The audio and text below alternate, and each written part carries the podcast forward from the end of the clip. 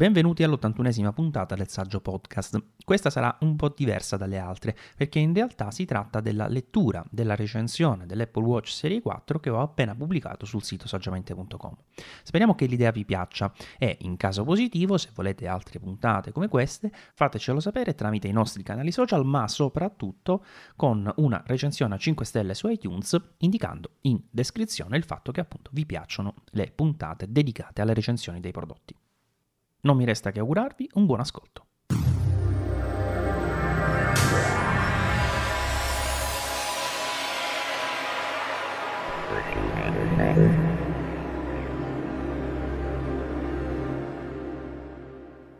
Ripensavo ai vari dispositivi Apple che possiedo o che ho acquistato nel corso di questi ultimi anni.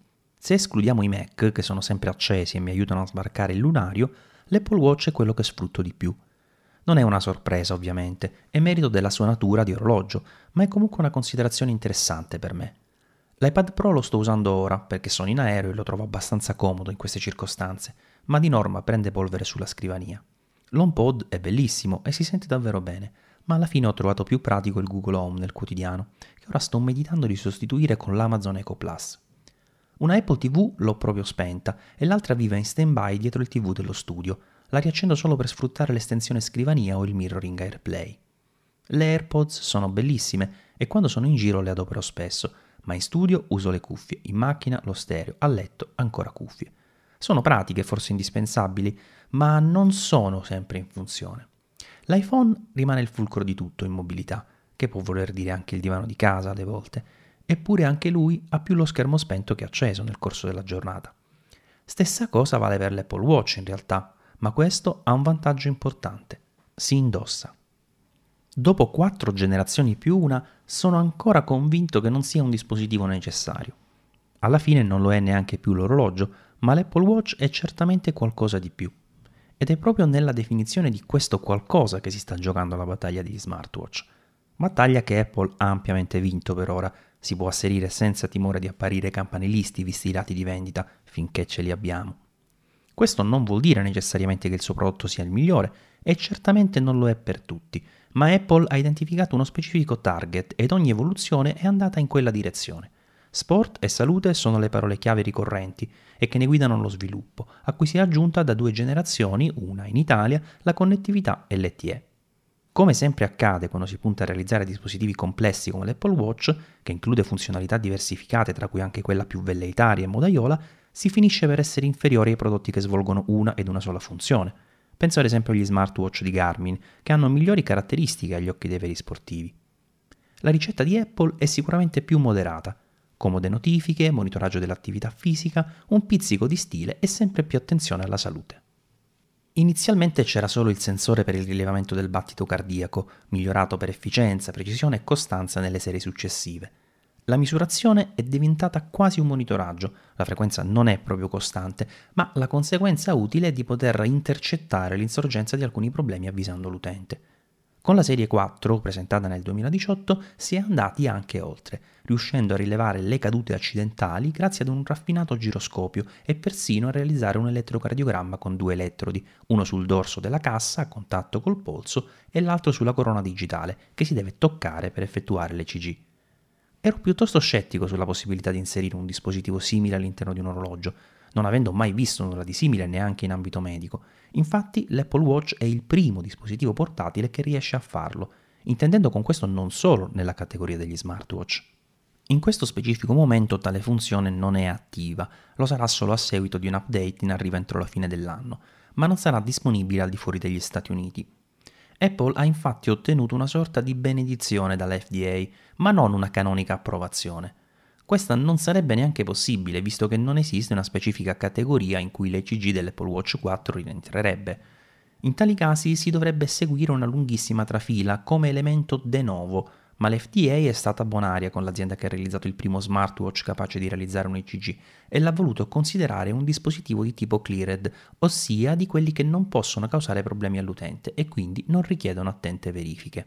Una flessibilità tale non si ritrova chiaramente nel vecchio continente, e definendolo vecchio ho già spiegato il perché, intendendo con questo sia i pro della saggezza che i contro della lenta burocrazia. Attendiamo dunque un bollino di approvazione che consentirà di sbloccare l'interessantissima funzione anche in Italia. Ma dopo l'aggiornamento di fine anno l'app dell'ECG dovrebbe essere scaricabile ed utilizzabile anche da noi loggandosi con un Apple ID statunitense. Comunque sia, l'elettrocardiogramma non è l'unico motivo per cui valga la pena considerare l'Apple Watch Serie 4. Non a caso si stanno registrando buone vendite anche da noi, dove non funzionerà subito e la funzionalità non è neanche menzionata sul sito. C'è una cosa che mi preme sottolineare prima di andare avanti nella disamina, ed è che se state cercando un buon motivo per comprare un prodotto che vi sembra inutile, non sarò io a fornirvelo. Ovviamente potreste trovarlo tra le righe, ma devo dare per scontato che chi si mette a leggere la recensione di una scopa elettrica sia quantomeno interessato a valutarne l'acquisto, considerandola quindi potenzialmente utile. L'Apple Watch è questo, non ha senso assegnargli uno scopo superiore. È quel prodotto potenzialmente utile che per alcuni si rivela una comoda abitudine, per altri un acquisto che si poteva evitare. L'ago della bilancia nella valutazione non dovrebbe essere nessun altro all'infuori di voi. L'Apple Watch è un prodotto che non si cambia necessariamente tutti gli anni, ma che essendo nato da poco ha dovuto maturare in fretta. Chi si è tenuto la versione 0 fino al 2018 ha fatto un discreto sforzo, o magari non lo sfruttava tanto da avvertirne i limiti. A distanza di quattro generazioni, il cambiamento è tuttavia ben visibile, e lo è anche rispetto alla serie immediatamente precedente, visto che questa è la prima in cui cambia la struttura non i cinturini, diciamolo subito a scanso di equivoci, ma la cassa è cresciuta un po' di dimensioni per entrambi gli schermi, che oggi sono da 40 e 44 mm, non più da 38 e 42. Inoltre le cornici si sono assottigliate parecchio e gli angoli dello schermo OLED ora sono arrotondati, andando a riempire una superficie ben più ampia. Al punto che il più piccolo dei nuovi ha uno schermo sostanzialmente uguale al più grande dei precedenti, il tutto senza impattare più di tanto nella superficie complessiva. Anzi, c'è una piccolissima ma gradita riduzione dello spessore, che è inferiore al millimetro, ma si ha comunque l'impressione di vedere e sentire con mano, probabilmente per via della diversa curvatura del vetro. Pur avendo avuto sempre display OLED, nei modelli di Apple Watch precedenti si riusciva ad intravedere il rettangolo del pannello bordato di nero, fino ad arrivare al limite della cornice. La sensazione risulta più evidente oggi a confronto con il più moderno, che lo fa sembrare immediatamente vecchio. Nella serie 4 il pannello ha un bordo più sottile, che risulta anche meno visibile per via del fatto che comincia più o meno dove inizia la curvatura del vetro frontale, con i suoi giochi di riflessi. Piccoli accorgimenti che lo fanno sembrare decisamente più affascinante e che si notano sia con sfondi scuri che con quelli che lo riempiono completamente. Questi ultimi li ho sempre ritenuti brutti in passato, specie quelli con le foto i timelapse che ne evidenziavano la forma squadrata, mentre sui nuovi schermi sono finalmente godibili persino belli direi.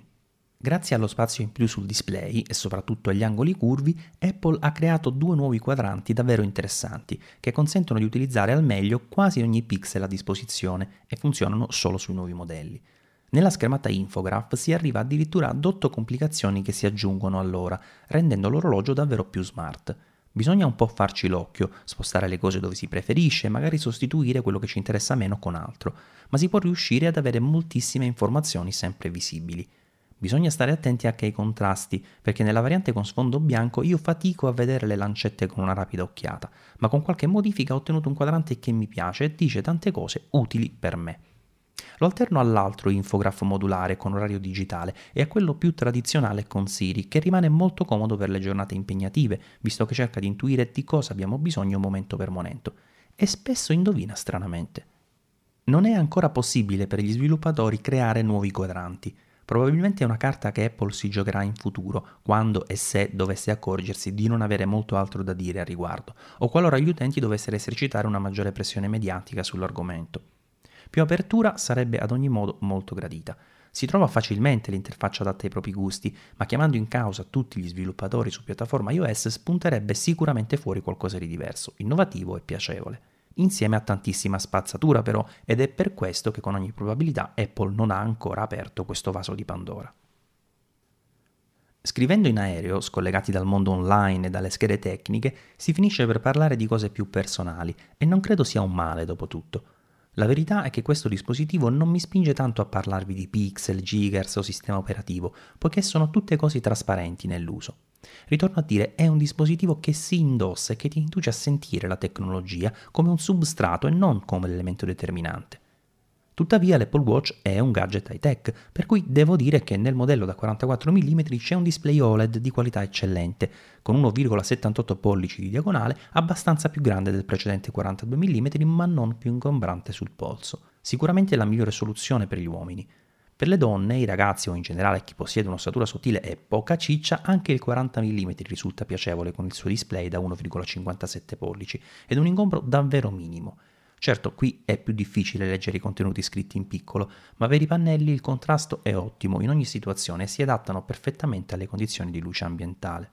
Il sistema operativo cambia di poco in ogni generazione, spostano qualcosa qua e là per renderlo più pratico ed aggiungono alcune funzioni come il walkie-talkie di WatchOS 5.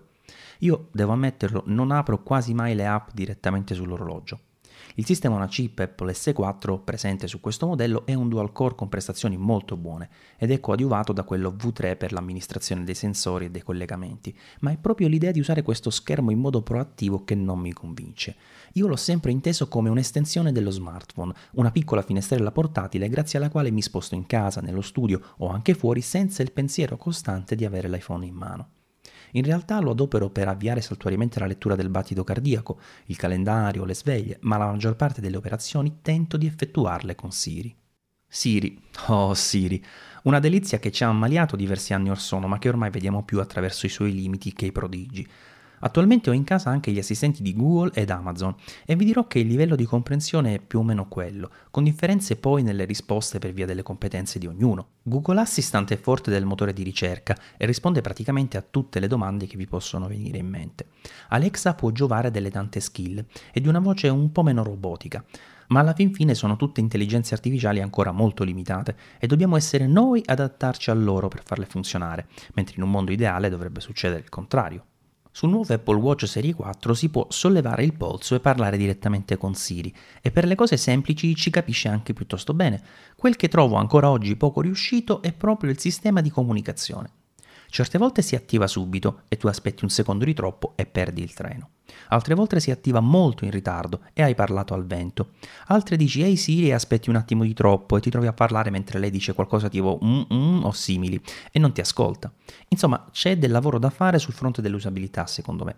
Alexa in tal senso è forse la migliore. Capisce quando inizi una frase col suo nome anche mentre sta facendo altro e ti fa capire che ti sta ascoltando con il LED, per cui è molto più fluido e naturale averci a che fare. Tra le funzioni che uso più spesso di Apple Watch c'è certamente quella del pagamento Apple Pay, che adopero nella maggior parte dei casi con la carta conto ricaricabile Hype. L'anno scorso, le prime volte che la usavo, mi guardavano tutti come un alieno.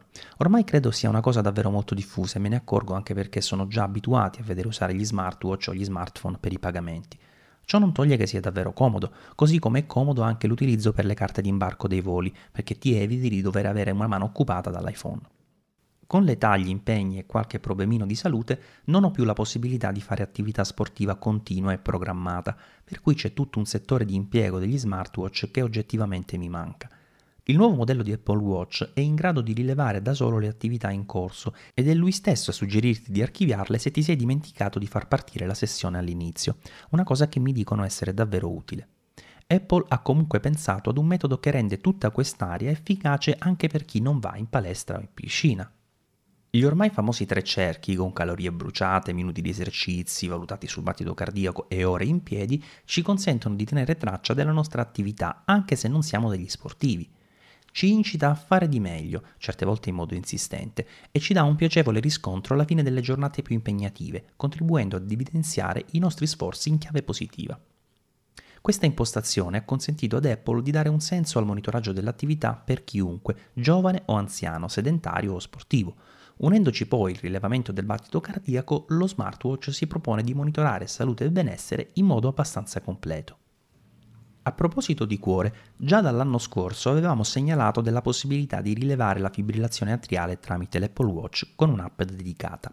Ma con questa generazione Apple ha incluso la funzionalità direttamente nel sistema, che oggi è sempre più capace di identificare l'insorgenza di problemi non solo quelli cardiaci, visto che in caso di caduta si attiva una sorta di modalità di sicurezza, in cui ci viene richiesto di confermare il nostro buono stato di salute e se non riceve risposta procede in automatico a chiamare i soccorsi. Di certo questo è uno degli ambiti in cui Apple ha riscontrato maggiore attenzione mediatica e favori degli utenti. Per questo vi si concentrano sempre più sforzi per migliorare di generazione in generazione. L'obiettivo a lungo termine è quello di creare un vero e proprio salvavita da tenere al polso e sono già a buon punto se si considera che questo è il primo dispositivo portatile al mondo a poter realizzare un ECG. Mica pizza e fichi, direbbe qualcuno. Il terzo polo di sviluppo su cui si sta puntando è quello della connettività, migliorata e importata per il Wi-Fi, il cui uso consente di dialogare con l'iPhone anche al di fuori della portata del Bluetooth, ma soprattutto per la presenza della variante LTE. Non si tratta di una novità assoluta, ma lo è per noi, visto che il primo Apple Watch Serie 3 con modem cellulare non è arrivato in Italia. All'interno dello smartwatch c'è una eSIM che va utilizzata dal provider telefonico in parallelo rispetto a quella dell'iPhone abbinato. In sostanza è un duplicato digitale della SIM inserita nel telefono e quindi utilizza lo stesso numero o il traffico dati. La versione che possiede questa funzionalità costa 100 euro in più partendo dalla base in alluminio, a cui bisogna aggiungere i 5 euro al mese della One Number di Vodafone, il prezzo del servizio offerto dall'unico operatore italiano che al momento è attivo. Ha senso? Anche qui la risposta non può che essere dipende. Esempi di utilizzo concreto ce ne sono diversi, che vanno dall'attività sportiva in esterno, senza la necessità di portarsi l'iPhone pur rimanendo accessibili, fino a quelle impreviste, in cui ci si può trovare senza smartphone ma comunque impossibilità di ricevere o effettuare telefonate. Il mio consiglio è di attivare la funzionalità finché c'è la possibilità di provarla senza obblighi di contratto, così potrete valutare se risulta utile in base alle vostre abitudini. Personalmente l'ho trovata comodissima in un paio di occasioni, ma la maggior parte del tempo me ne dimentico. Ciò non significa che non sia comunque valida, infatti ho provato a disattivare la rete cellulare per qualche giorno ed ho notato che più spesso mi perdevo notifiche quando mi allontanavo dallo smartphone.